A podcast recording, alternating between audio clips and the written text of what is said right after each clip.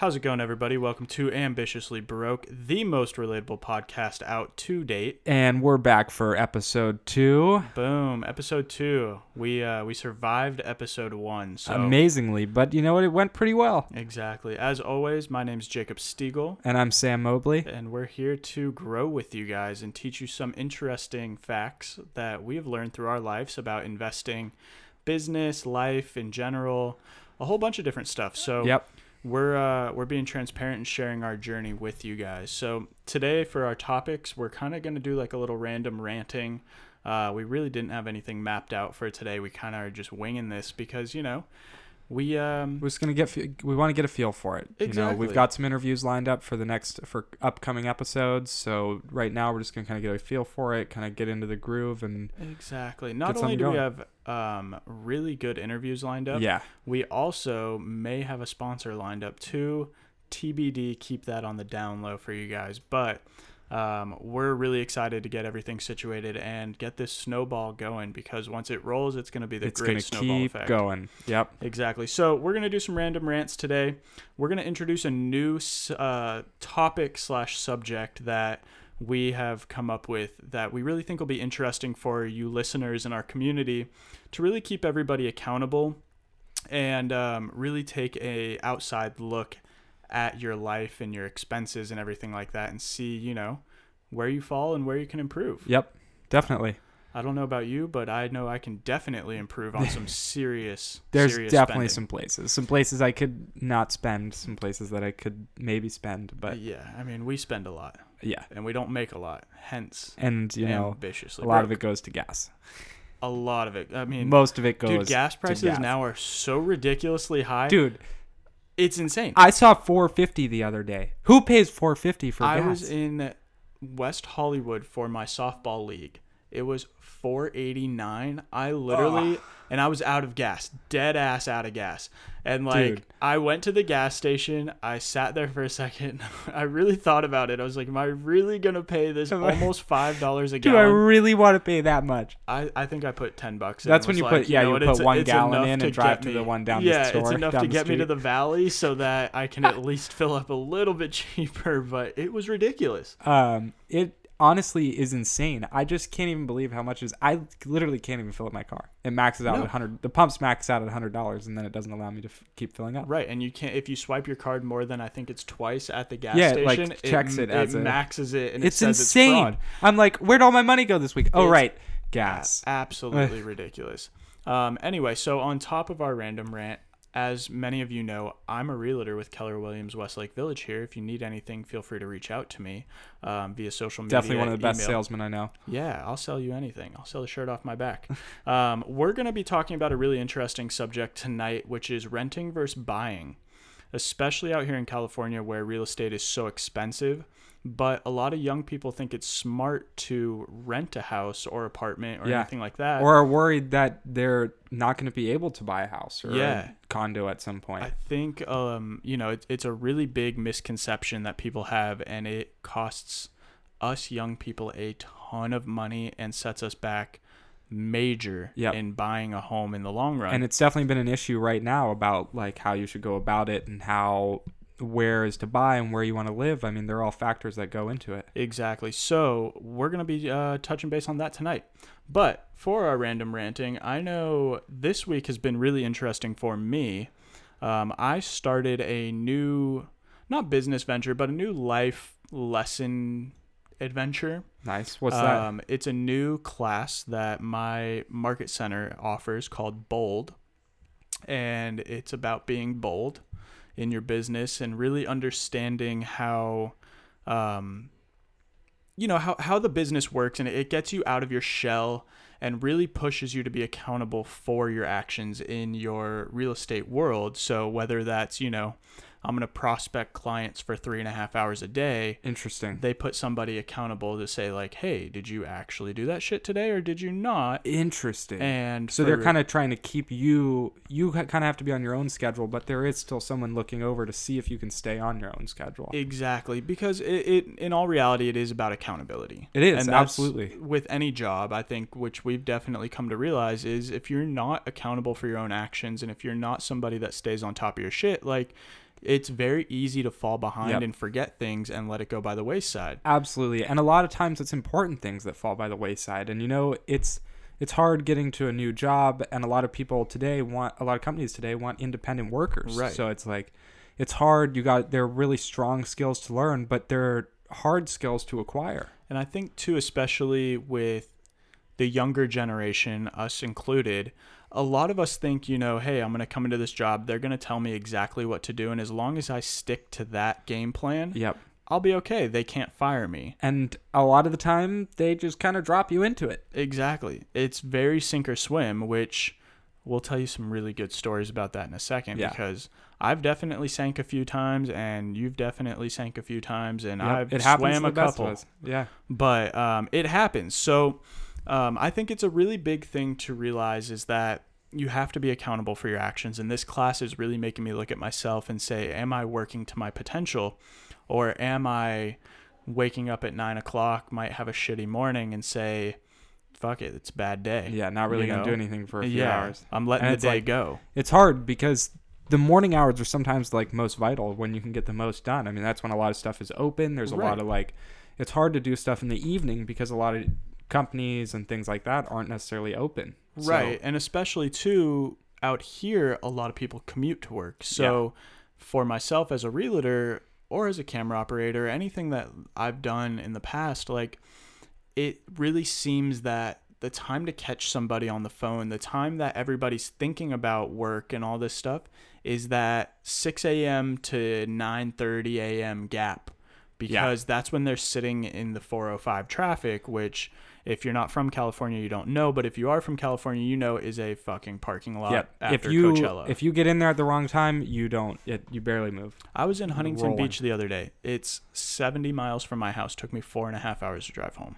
Oh my gosh, How dude! It's in, the bad? traffic is so bad, and it's definitely gotten worse. I mean, the 101 is practically just like the 405 now. It's the worst thing ever. And Yeah. there's always construction.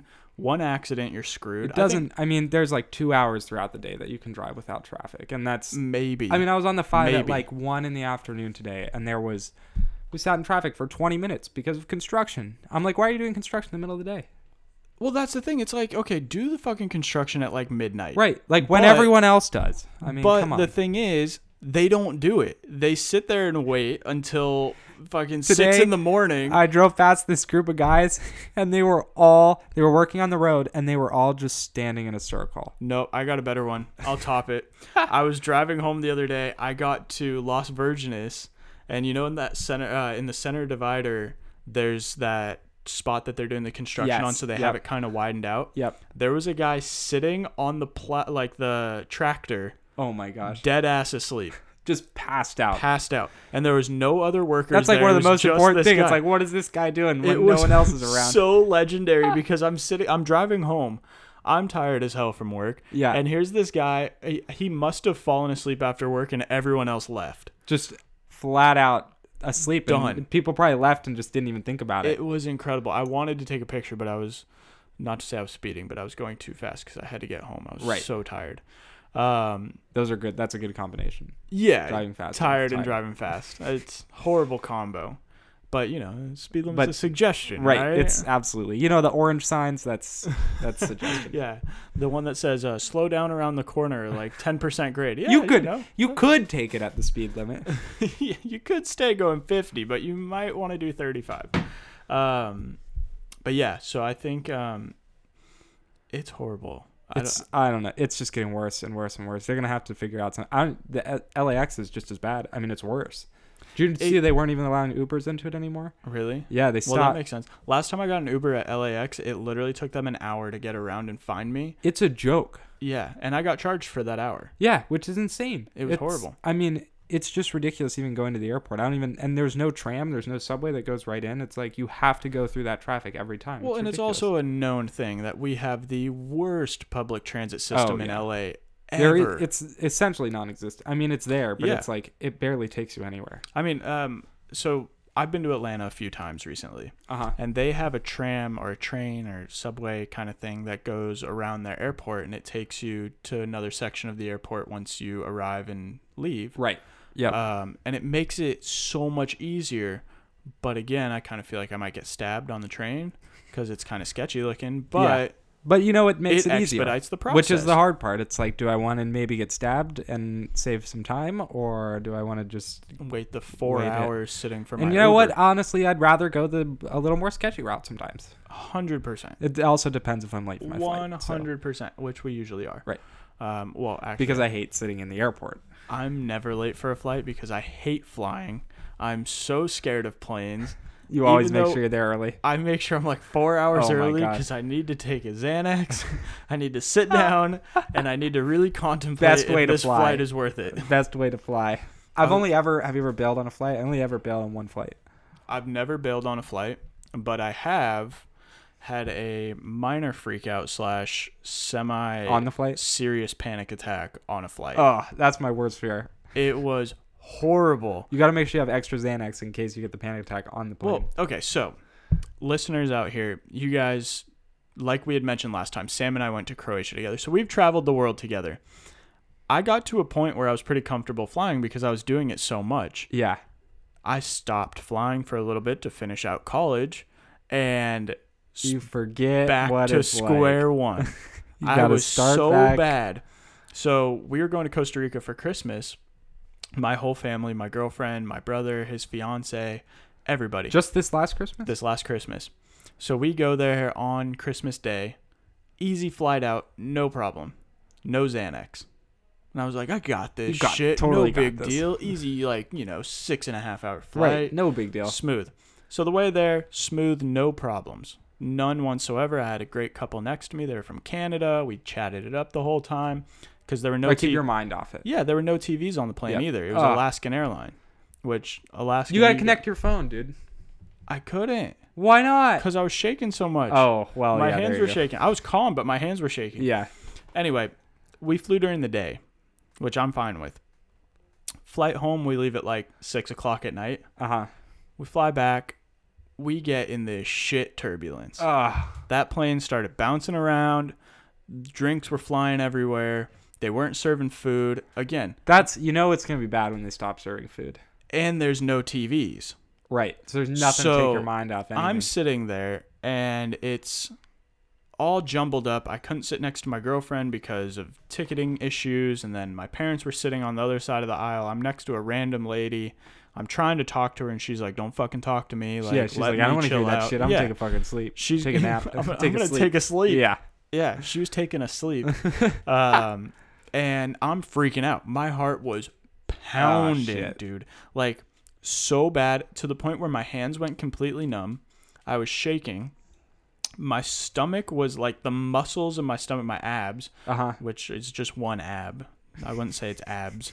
Um, start like At least you have an ab. I contracting and like convulsing so hard Ugh. that like I'm at this point 100% positive I'm going to pass out. Yeah. Just full on freak out. Heart's throbbing, can't see anything. I'm freaking out. My legs are numb, my hands are numb. Like every time I moved my wrists, it just felt like I was pulling a tension band. Yeah. It you was just feel it so getting bad. tighter and tighter and tighter. So I looked at my mom and I was like, I can't do this. I'm going to die. Like I'm going to have a heart attack on this flight. I kid you not. The flight attendant is standing next to me with the drink cart uh huh. and this was right when we hit turbulence, like the fifteenth time.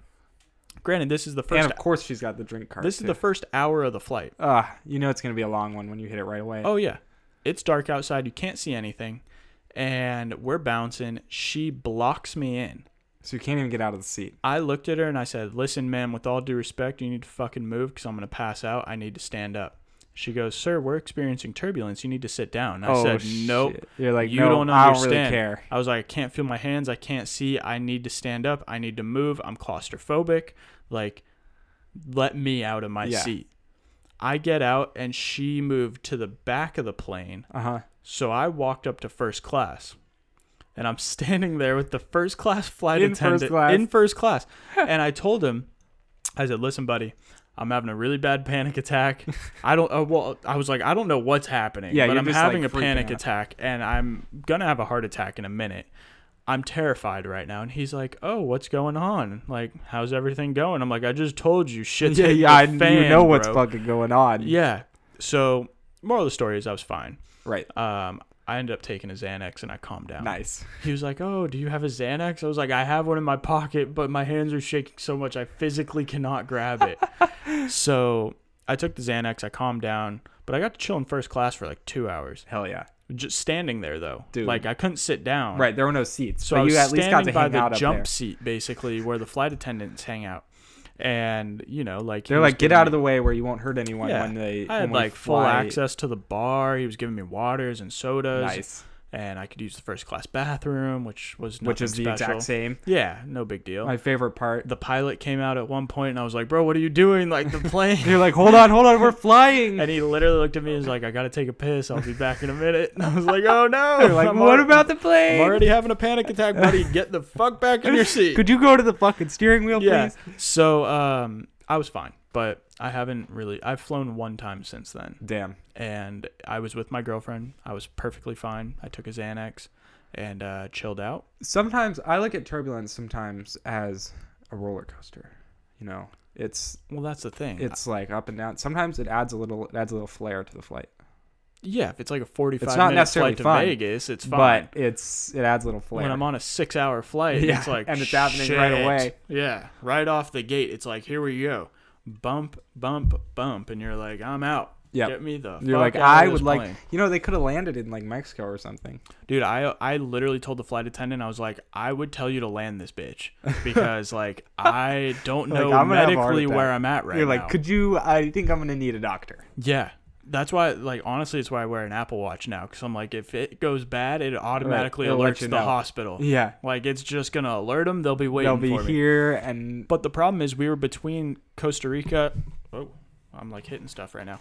Um, we were between Costa Rica and California, so we were in like the no man's land of Mexico. ah yeah, where Not there's like- not you land yeah. on some dirt lot. In the Not middle of over nowhere. like you know any good Mexican area. It was just like desert. right. So we couldn't. So if you land, you could you may find an airport, but you're not going to find a doctor. So it's not. yeah, you might find good. an airport, but it's probably going to be like a cartel runway. right. Um, so that really wasn't an option. We can and he use even a told cartel doctor. But the funny thing was- he told me when we got off the flight we had to they our flight was delayed so they like we had to reroute around a storm Uh huh. um so they basically told us like listen we don't have a terminal or a, a gate to taxi to. So we're just gonna drop you guys on a bus in the middle of the tarmac. So the bus shows LAX? up. Yeah lax and we get off and the flight attendant's on the bus with me and Uh-huh. he literally looked at me like halfway on the bus ride and goes you know it kind of gives me a thrill sometimes to see a grown man have a freak out like that You're like okay. and i almost punched that dude in the face yeah, you're like thanks, dude. I'm glad you were worried about. i me." was like coming down from the panic attack i was so drained and exhausted after that long ass flight. Yeah, already after a long flight, so you're Yeah. already drained. But then it's like add a really bad panic, the worst panic attack I've ever had, and he was like poking fun at me. It's like all right, Dick. Yeah, I was outta like, here. "You're an asshole," but he was a very nice guy. He, I, I mean, I couldn't Yeah, say you out. anything nicer about uh, you know. He was fan- fantastic, but he was just having fun poking fun at me. Right. Um. Anyway, that's our random ranting. Uh, we can do that all day, because Literally nonstop. Yeah, I mean, I I lost track of time, but I think it's been what 15 minutes. It's been like 18 and a half, actually. Damn, That was pretty good. that was pretty good. I totally forgot what we were talking about before flights. Do you remember? No. I have no idea. So we'll pick it up there. um, flying for business is very fun if they pay for it, but that's that's the best. Especially, you know, I've never had a business paid first class seat though. I've never flown first class. Well, I I, take once. that back. I flew first class one time from California to Arizona. One time, and if you've ever flown that flight, you know it's the same as every other seat on the plane because it's only a 45 minute flight. it's a tiny airplane. yeah, I flew first nothing. class once. It was from Portland to LA, and I was checking two bags, which were both twenty five dollars, and the first class upgrade was fifty dollars. So I was like, Yeah, why and not? it came with two free bags. I know when we went to Croatia, one of our contestants or our Yeah, he somehow finagled his way into a business class seat. he finagled his way into a business class seat. He said for like 200 bucks. Right, and usually they're like eight hundred. I think he- I don't know. Maybe it's I full think he paid more. Yeah, I think he lied to us. Because if. I had gone up there and asked them for a two hundred dollar business class seat, I would not have gotten it. I try every time I have to go on a plane. I try, yeah. but Lots of works. times though, I'll get on like international flights at least. I'll get like a whole row to myself, which is nice. That's good though. Yeah. Anyway, so we're gonna get back to life lessons. Right. Um, we were somewhat talking about Bold, the program I was doing, and how it keeps you accountable for your business actions. So I'm going to give you guys a little call to action for our listeners. And if you are in a rut in your business, or if you think that you're doing very well in your business, take a look at it from a outside perspective which I think is very key and important, even though being young and looking at the business world, um, you can still see how much it really benefits you. But take a look at yourself and your business from an outside standpoint and really think about the places that you can improve. Now, I thought I was doing pretty good in real estate so far, pretty well, I should say. Um, I have no clients yet, but again, I'm only five But yeah, weeks you into work this. your way into it. So I went door knocking the other day, which is where you literally knock on people's doors in your neighborhood and introduce yourself, give them their sales pitch, you know, blah blah blah. I knocked on a hundred doors Oh my gosh. in two hours. I was dripping sweat, Yeah. so With exhausted. it being like 90 degrees out here. but I talked to seventy-five people in person. Damn. That's a lot. That that's a lot. I timed it out though to where I caught them on their lunch breaks. So people come home in our area for lunch. Mm-hmm. So I, you know, and it was a holiday Yep. coming off of Columbus There's Day. some people working, some people yeah, not working. or Indigenous People Day, um, whatever you want to I'm celebrate. glad you brought that, up because I was thinking the same thing. Yeah, Uh, I mean- let's not get into that though. we can really go into that. That's in a a, deep one. Yeah, but um, I caught a bunch of people on their lunch break, and I had some fantastic conversations. But the reason I'm saying be accountable for your actions is I looked at it and said, you know, I'm on social media, I'm networking like crazy, and I'm really trying to do all this stuff. Um, and I'm getting a decent following and response to um, all the stuff I'm posting about real estate and things like that. People are asking me questions, but none of them are signing contracts yet. I haven't gotten to that point. I haven't broken that barrier. So I started asking around, like, what's something that, you know, a really successful agent does? And people in my office told me, you know, go door knock. What, what can hurt? And I was like, you know what? No, like, I'm so beyond that. Yeah, you're at least like I can see it because you're at least like getting your name out there and word of mouth Right. is huge. And even if one of these people It is. sees you and knows someone that's looking for an agent, they have at least heard your name and kind of know your name. Right. But my thing was like, I'm going to market on social media. I'm going to market Right. on Facebook. I'm 24 years old. Like, I got this millennial stuff. You know what I mean? I don't jump in on that kind of side. Take it on a different approach. Take a different approach. So I was it. trying to be like new and hip and cool with it. But I took a step back and said, you know what? Maybe I should give this a try. And I put, you know, I set a goal at the Mhm. beginning of the week and said, I, I have 75 flyers that I've printed off Nice. about a food drive that I was doing for the holidays. okay.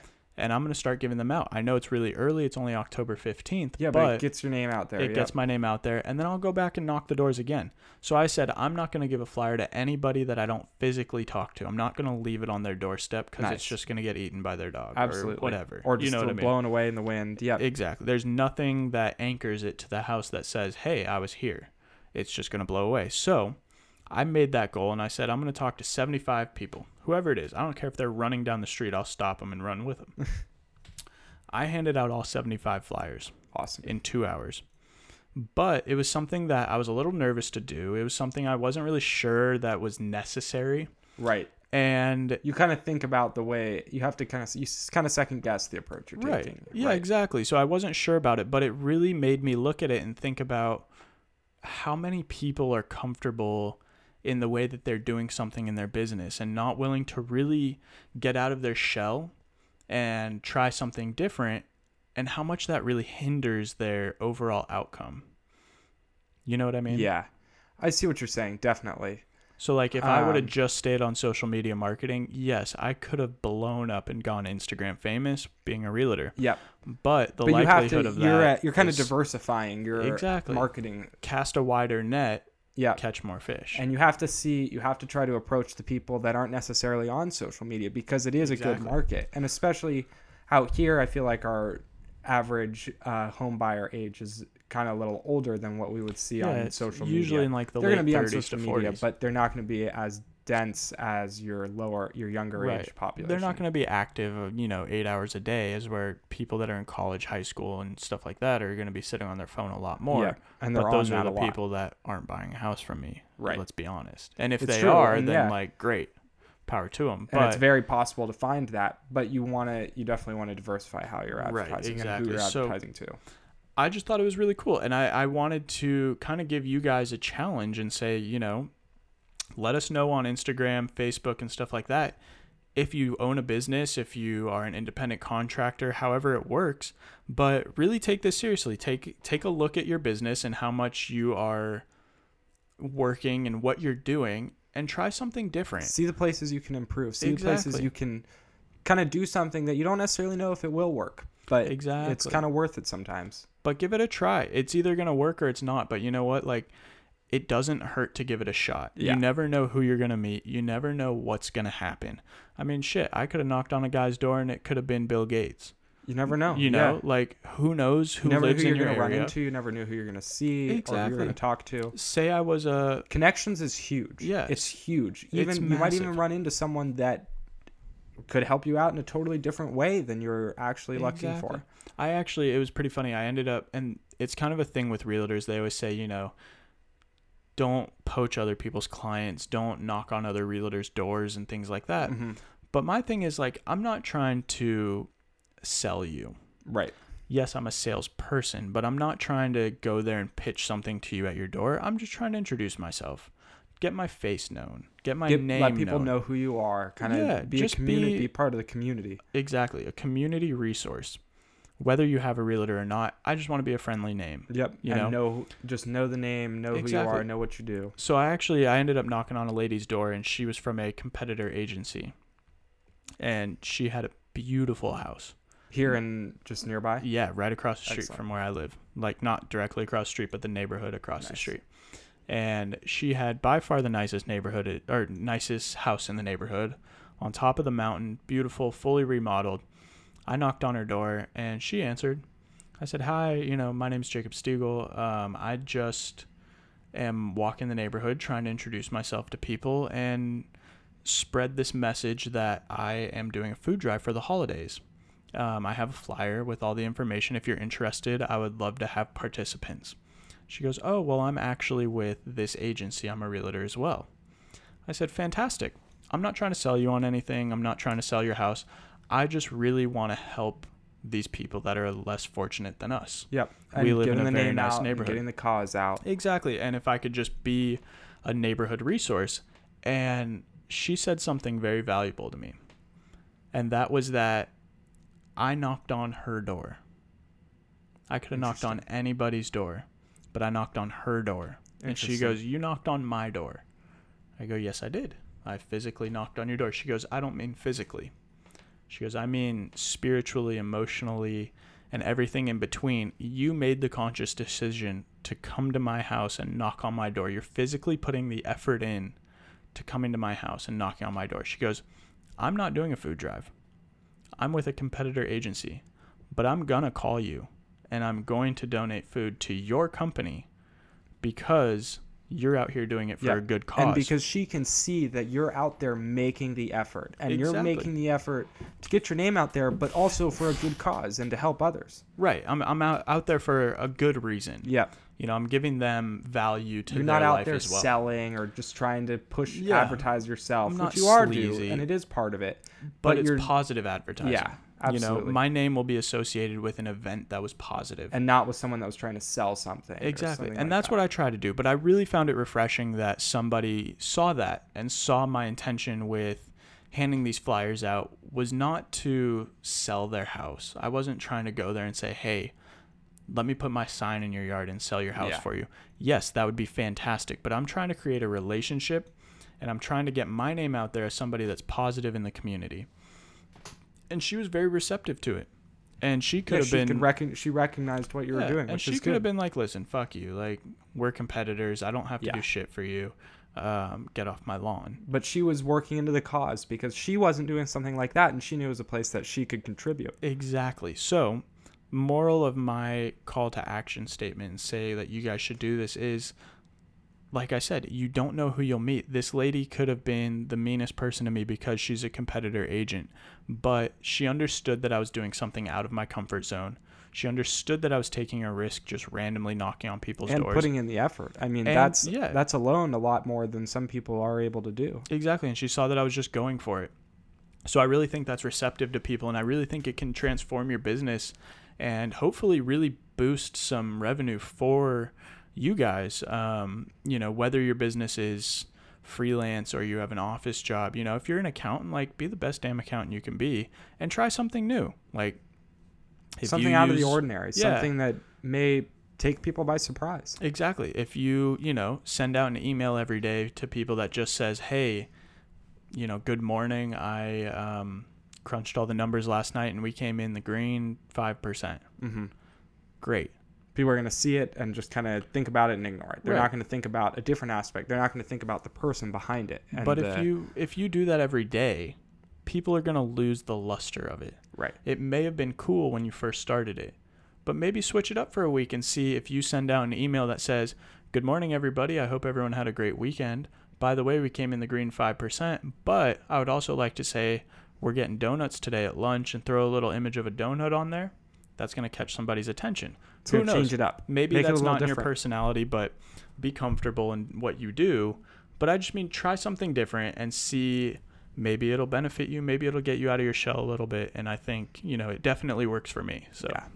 So I think that's a big thing. I got a question for you, being a Yes. realtor and all. Yes, yes. What What is your view on the rent versus buy? I think personally, renting is it's good and bad. And I say that because I have rented prior Yep. so this. have I. Yeah, exactly. We both have. Um, so you know what it's like, and you know how expensive it is, and things like that.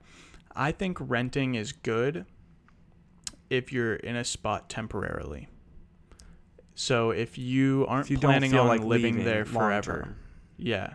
If you are saying college, Yep. rent a place because you're only going to be there for two to four years.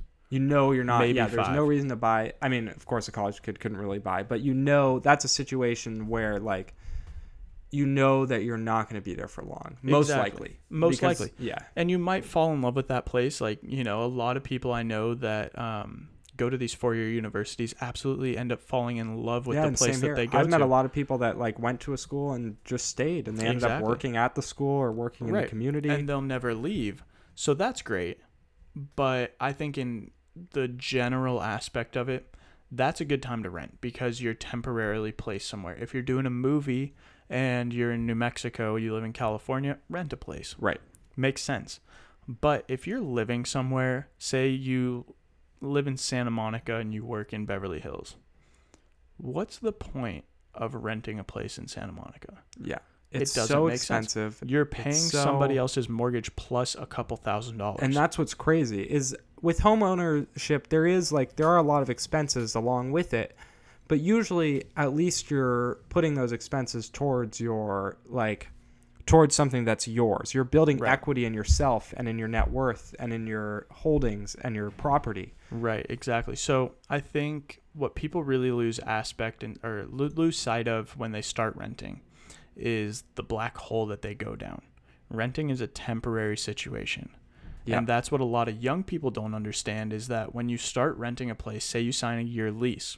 Well, that year lease is 12 full months of renting.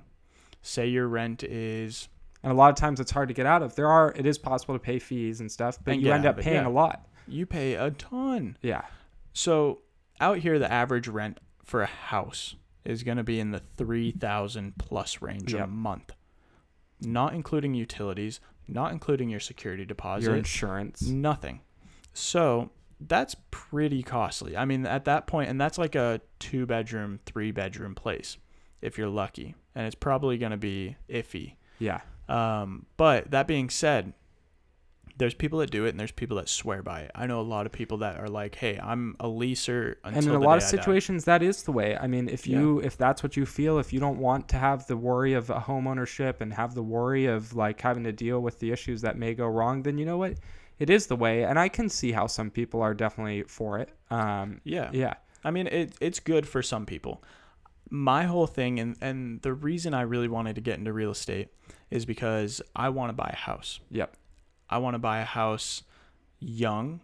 Um, and my girlfriend and I are looking at places. So when I say I, I mean we want to buy a house and Yeah. get this, you know, whole thing Yeah, situated and you want to start into that Exactly. into that into that world. world. But at the end of the day, we're really young to be looking at that and doing this whole situation of buying a house. But if you break down the expenses of it, yes, it's expensive to get the down payment, And that's the issue, but that's see that's one of the issues nowadays. but that issue is super super manageable Right. because the cost of living so high out here, the wages are so high out here that you're for a first time home buyer, you can literally come out with a three and a half percent down FHA loan Yeah. and walk away with a place for ten to fifteen thousand bucks down. Definitely. And it's definitely doable. But one of the issues I see behind it is kind of breaking that threshold. How do you break that threshold between when you're spending all this money on your rent Right. and then how are you saving enough on top of that? So you really have to you really have to be kind of cramming in some places to be able to save the money to get that down payment. Right. But are you willing to live broke? Hence ambitiously broke. Yep. Are you willing to live broke and uncomfortable for six months to a year? To be To able to live- break that and kind of get your own Right. Start. To live comfortably and put equity into your pocket after that six months. And because after that six months, besides your standard like home maintenance and wear and tear and things like that, you are, like you said, putting equity into yourself. And in a lot of times, in a lot of ways, your rent, your mortgage will end up being cheaper than your rent. In a lot of, in most places. One thousand percent. I will guarantee you, I can find you a house that will be cheaper than a one bedroom apartment in my town.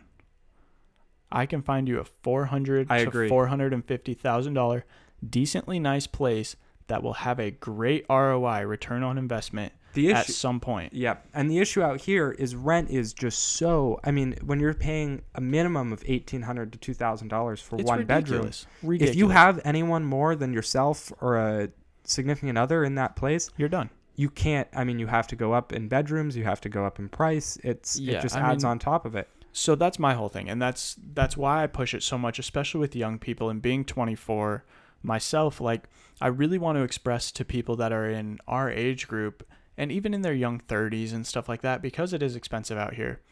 Like sit down and talk with somebody, preferably me, but sit down and talk with an agent about the programs to get you into a house Yep. instead of throwing your money literally into the fire. It doesn't necessarily matter if you're looking to buy now, but it's good to start. It's good to get into that mindset and think about the future and think about where you kind of want to go. you want to start having the conversations a year, six months to a year in advance. If not significantly more. Right, exactly. The more you talk about it, the more it'll happen, the more knowledge you will have when that time comes.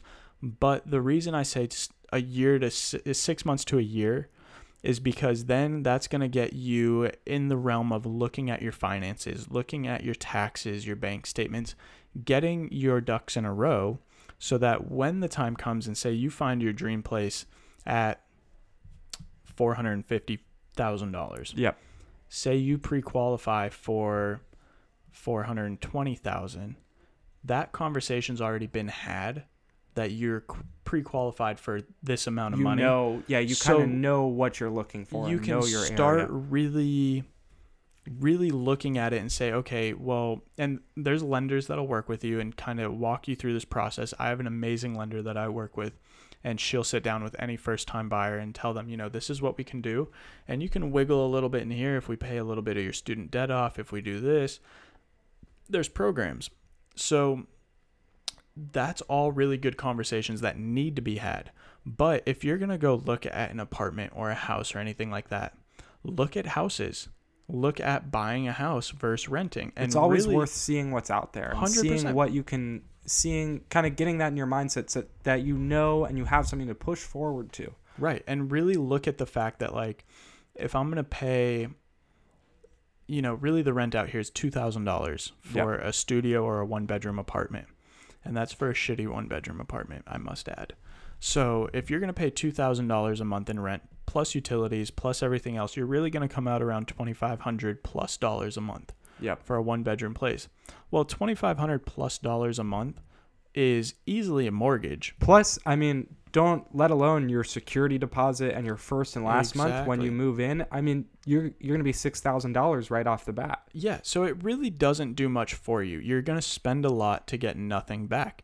You're literally renting a roof. Yep. So it's great, but I would really love to see us young people as a generation and as an age demographic start really, really considering buying homes versus renting because it's going to help us grow in the future. Yep. It's putting money into your pocket and it's instead of interesting somebody else's. instead of and in a lot of cases instead of these big development and big real estate companies because we see Exactly. you drive around i mean for the past two to three years all that you see going up are giant apartment complexes. complexes. it's these new they're cheaply built but made to look luxury exactly. they kind of have that luxury feel but it's a lot of cheap stainless steel fake granite and they have that look that people yeah, are wanting quartz countertops and they're kind of charging more for it Yep. but it's not it's you're not really getting what you pay for. Right and and, that's yeah you want to be able we want to be able to put the money towards ourselves and not towards these big real estate companies. Right. Well it, it's hard to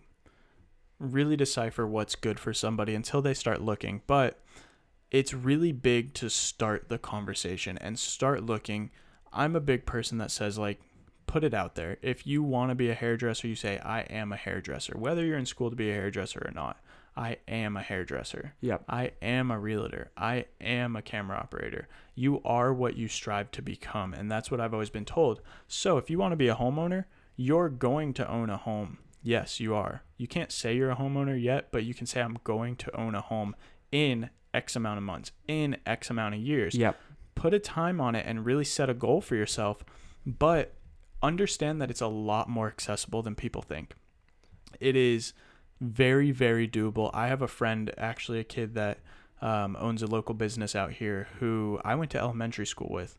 So he's my age. He's 24 years old. He just purchased his second house. And it's yeah it is something that's doable. And that like comes into the subject of bringing in residual income later Yep. in your life is that's something that's important is if you are able to make that investment now into that house and pay it off and live in it for right five to six years, you can reach a point where you save the money to put a down payment on another house and you start renting the house that you're living in or renting the other house that you purchased. 100% And then you are paying off your mortgage with someone else's rent. It comes to the point where you're just making money off that, off nothing essentially. right and the big thing is at least to me in real estate what you want to do is you want to buy a house to rent out Yep.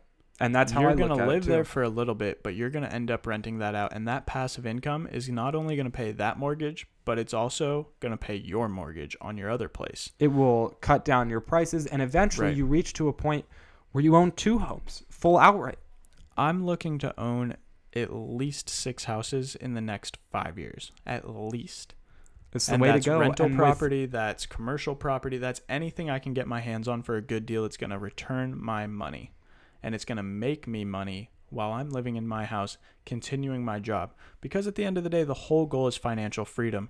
Real estate is the investment that most likely will never fail. it's one that is always going to be needed and will always you have your market up highs and lows you have the real Yep. estate market that drops but it but always comes around. Everyone always needs there's always a market for homes there's always a market for rentals Exactly. And and the big thing to remember again is that it's accessible. mm-hmm. Don't be afraid to have the conversation with an agent.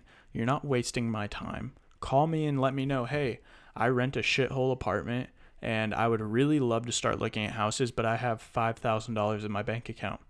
I'll tell you exactly what I can do for you and in what time frame with that $5,000 growing into 10,000. Yep. Because with 10 to $15,000, you're in the ballpark. And you it's stepped on the field. and that brings us into another topic that we'll hopefully talk about in future episodes Of course. budgeting and savings and credit Oh my god. and those are huge topics and something that you need to approach as soon as you can because building credit and starting to build your savings through Yep. proper budgeting is it's huge and it's huge for the rest of your life and to make sure you start that now and start those good ideas and Exactly. those good um, habits of saving that I mean, it's huge. To start all this stuff young means that you are going to be so far surpassed everybody that hadn't thought about it. All the renters that rented until they were 40. All the people that thought, you know what, a house is just too far out of reach for me. Dude, if you buy young, you're going to be so far Yeah. past them by the time they even blink to think about buying a house. You're going to be like, I have six or seven or 10, or I have the mansion of my dreams. and I it all this. builds on top of each other. When you reach a point where you've bought one house where you're just bringing in pure money, you can roll that over into buying another house and buying more houses. So one of my favorite investment, this is very long term, but starting in a starting your retirement account early Yep. is key.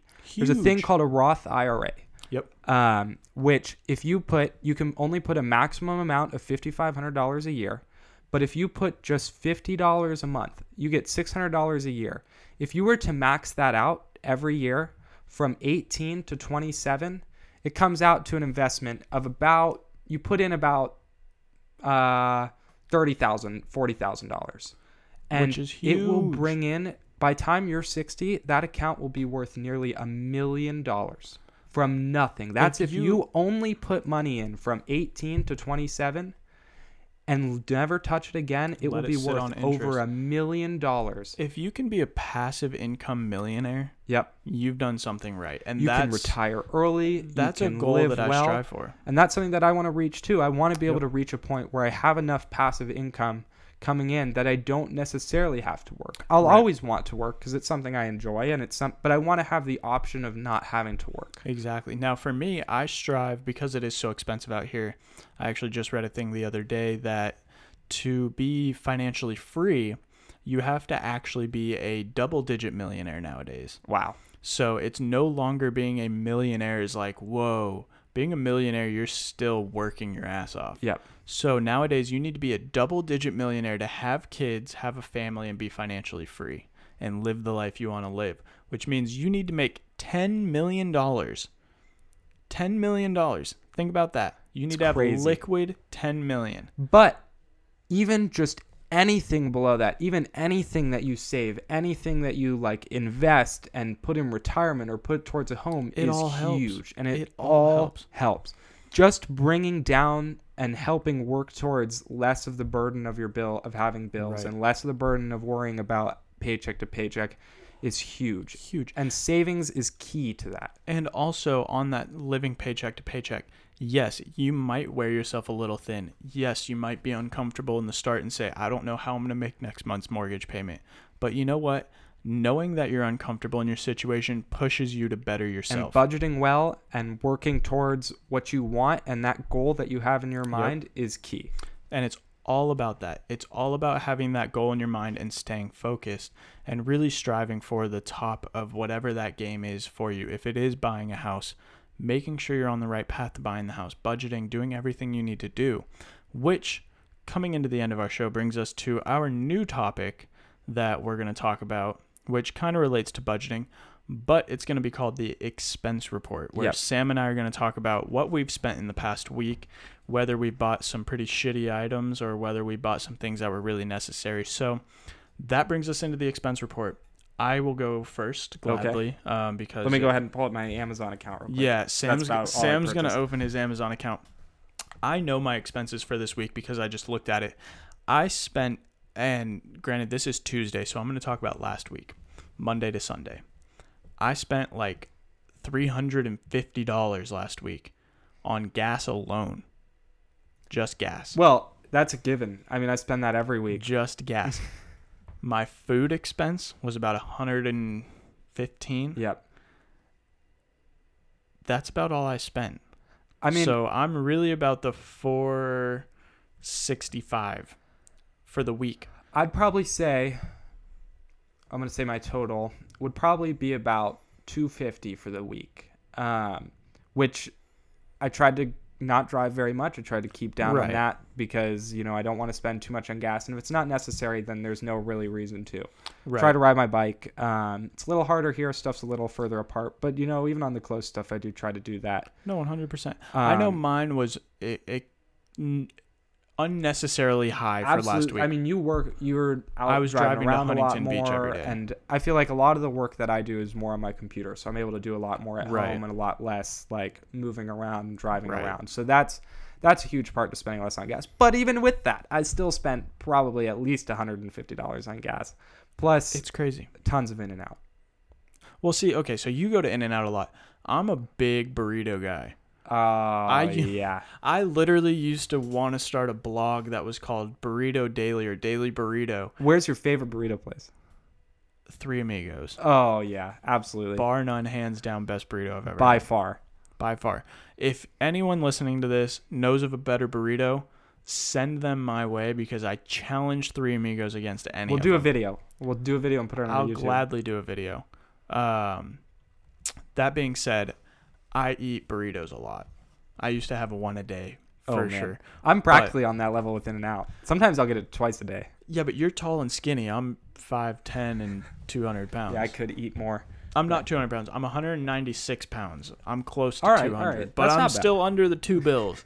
So, um, the expense report. Really, what we want to talk about is, like we had said, we're going to be transparent about ourselves and hope that that helps you guys grow and look at your expenses. Yeah, kind and of see where we're spending and see where we're saving and where we're definitely not saving. Right. So I'm about 465 on last week, and my income last week was a astounding $200. I think I made two hundred dollars last week, So and I was That at two means- So I'm in the whole 265 bucks, which I have in my savings account. Yeah. But I just mean that I'm ultimately spending more than I'm pulling in. So this coming week, I'm being a lot more conscious of my spending and I'm trying not to use my credit card.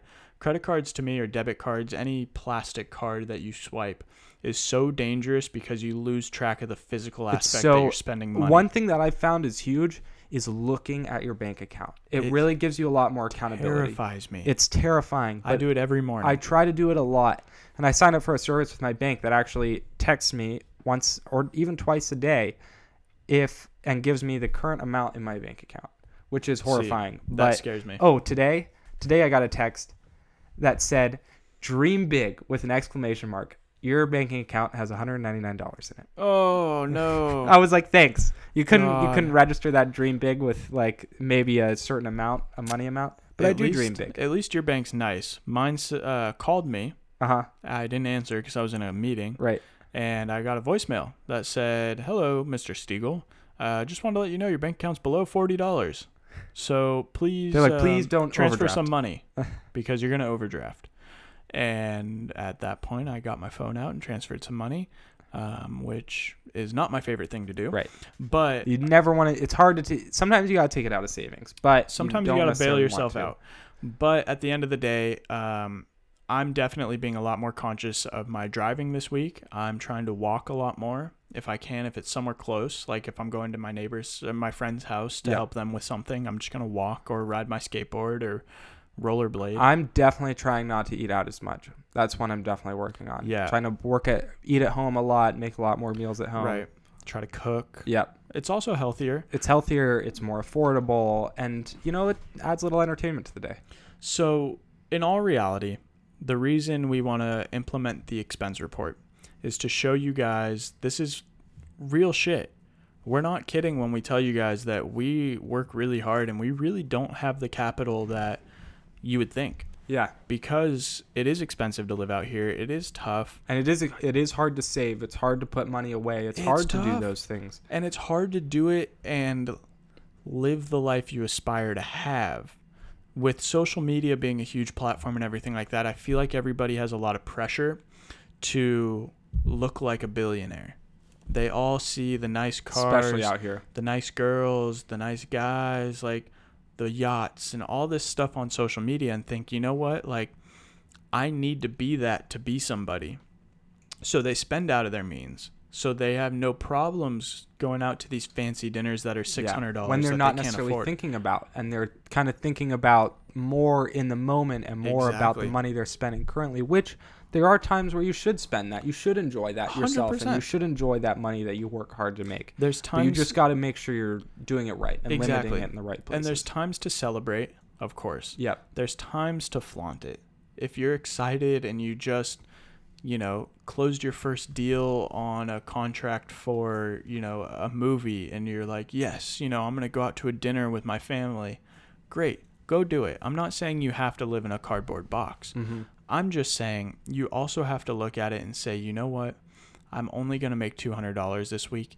Yes, I want to go to the movies with my girlfriend. Yes, I want to take her out to dinner and do all this stuff. But you know what, babe? I'm going to cook you a nice meal at home. We're going to put Netflix on and we're going to hang out because I'm trying to save for a future. yep And that to me, and even if you just even just saying no that one time that one time during the week to do something else instead is still huge you you're still setting it into motion. even if you saved ten dollars, you decided Yep. not to do one thing and save ten dollars. That's still that's still working towards it. Exactly. If you can set the right steps into motion, it will definitely start a snowball effect. Yep. It's like if you're trying to stop drinking soda, stop drinking soda on a Monday. Drink it the rest of the week. The next week, do Monday and Just Tuesday. slowly add to it. Slowly take it off, and you'll realize by the time you're done, you don't even remember having one. And if you, you think know what I mean, in terms of saving, if you think about it here and there and you it's huge. it's like you think about it once, then you kind of have it on your mind. You think about it again and again and again, a little more, and before you Yep. know it, you're thinking about it a lot. You're thinking about it all the time with most things that you buy, and being conscious about what you're buying is important. it's i think in all reality it's one of the biggest things that if you can be conscious of your spending if you can be conscious of your budget and if you can understand your highs and lows of yes i spend too much here i spend too little here so that you can kind of balance it out Mm-hmm. not saying you ever spend too little but just saying like if you have room to make it up there Yep. um, I think that's huge. And I think if you can establish that clearly at a young age or at any age, it's big and it really sets you up for success. And that's the thing that we really strive for, Sam and I, is success. Whether that means you're a millionaire or whether that means you have a thousand dollars or a hundred dollars or anything. Success is Success is relative to what you how you want to live and how what makes you happy and the I lifestyle think- you want to have. I used to think when we first started, I was, God, I mean, we were in high school when we started Dronefly. Mm-hmm. But I used to think that one day I'm gonna get a check with a thousand dollars written on it. I know it's gonna happen. It's gonna fucking still, be I the still coolest. dream of that day. I, me too. um, I'm like, it's gonna be so cool. I'm gonna get a check. It's gonna have a one and three zeros with a comma. I'm not gonna get a decimal point. I'm gonna get a comma on this check. And you know what? It happened to me one time. I got a check for twelve hundred dollars, and it was because I did two jobs that forgot to pay me. So you got it all at once. So I got it all at once. Yep. But I remember looking at that check and I was like, wow, I got a thousand bucks. This isn't really that cool You're like, oh wow. because it happened and it Yeah. was something that it was a goal and I had achieved it, but I thought that that's what success was going to be. Yeah, was being able to get to If that I can point. break that barrier of a thousand dollar check, I'm going to get another thousand dollar check and then a two thousand And dollar there's check. always goals to break, though. I mean, it is It's kind great. of way is you always work yourself up and work your way up that Right. tier. which is fantastic. But to me, it was one of those things, and I looked at it and I was like, you know what? Shit. I'm not successful right now. I'm comfortable and I have some money to spend, but I'm not successful in my eyes. Yeah. And the reason I wasn't successful is because I was spending so much money that when I got that thousand dollars, it all went to bills. Right. I didn't even get to enjoy it. So that I didn't succeed. In my eyes, I didn't succeed. I succeeded in getting that thousand dollar check. And you and you succeeded in paying your bills, which is huge. I did pay my bills off, but success is all relative. So Yeah. to me, I was like, "Wow, this isn't what I thought it would be. I thought it would be so cool." And I thought you had something else in your mind, kind of. I had a false notion of what a thousand dollars was, It was some fantasized thing in my head that a thousand dollars was like a million bucks. I was gonna be so set with a thousand bucks, and when it came, I was like, "Damn, I'm broke." You're like, damn, okay, it's all I'm gone. like, Sam, I need another job tomorrow. What are you That's doing? the bud?" worst. That's the worst is when it all comes and then it's gone just like that. It's horrible. But um, I think, you know, it, it's all good stuff. And I think you have to set a goal for yourself. You have to really strive to hit that goal. And you also have to work in the right direction for life. And I know that's a really vague term, and I know that it sounds really weird to say work in the right direction for life, but look at where you see your life. You can be anywhere in five years. That's a new thing I just learned yesterday Interesting. but you can be anywhere can. in five years. And I've been in like so many different positions in the last five years. it's crazy. Places. I mean, it is. It is Look at, crazy. I got a Snapchat notification yesterday that said uh, three years ago yesterday we were in Croatia. I got that too. Yeah. Yeah. That's crazy. That's so. It feels so, like close. It feels like it just happened, but it's crazy how fast time goes. And that's the thing that I think people really lose sight of is that time continues going no matter what you're doing. Yep. Um, so, guys, that's going to be our second episode for Ambitiously Broke. Um, please, please, please follow us on social media. Our Instagram is at Ambitiously Broke. My personal Instagram is at Jacob Steagall, J A C O B S T E A G A L L. And mine is at S Mobley, S M O B L E Y. And you know what? We're also going to start doing a behind the episode on our website, Ambitiously Broke. So check it out and get all the details, all the pictures, all the charts from everything we talked about today. Exactly. You'll get to learn a little bit about us. You'll get to learn about the episode and really what kind of pushed us to Kind of get a little more info behind yeah, it. what pushed us to talk about things that we talk about on the show. So give us a follow, give us a like, give us a subscribe, all that stuff. I hope you guys are enjoying the show. If you have any comments, feel free to DM us, shoot us an email, anything like that, and we will be more than happy to accommodate anything for you guys. Yep. But that's going to be it. Thank you all for listening. Have a great night.